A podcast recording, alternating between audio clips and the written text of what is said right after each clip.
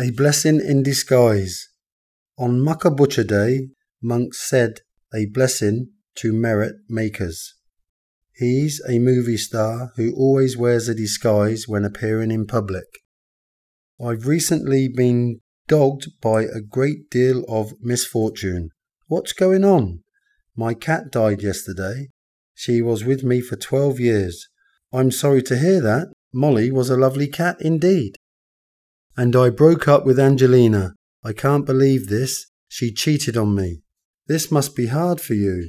Look, Oliver, if you view them from a different angle, all of these are blessings in disguise. Molly's death reminds you that nothing is permanent.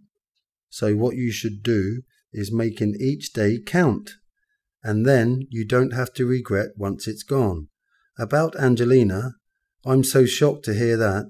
As far as I know, she was a nice girl.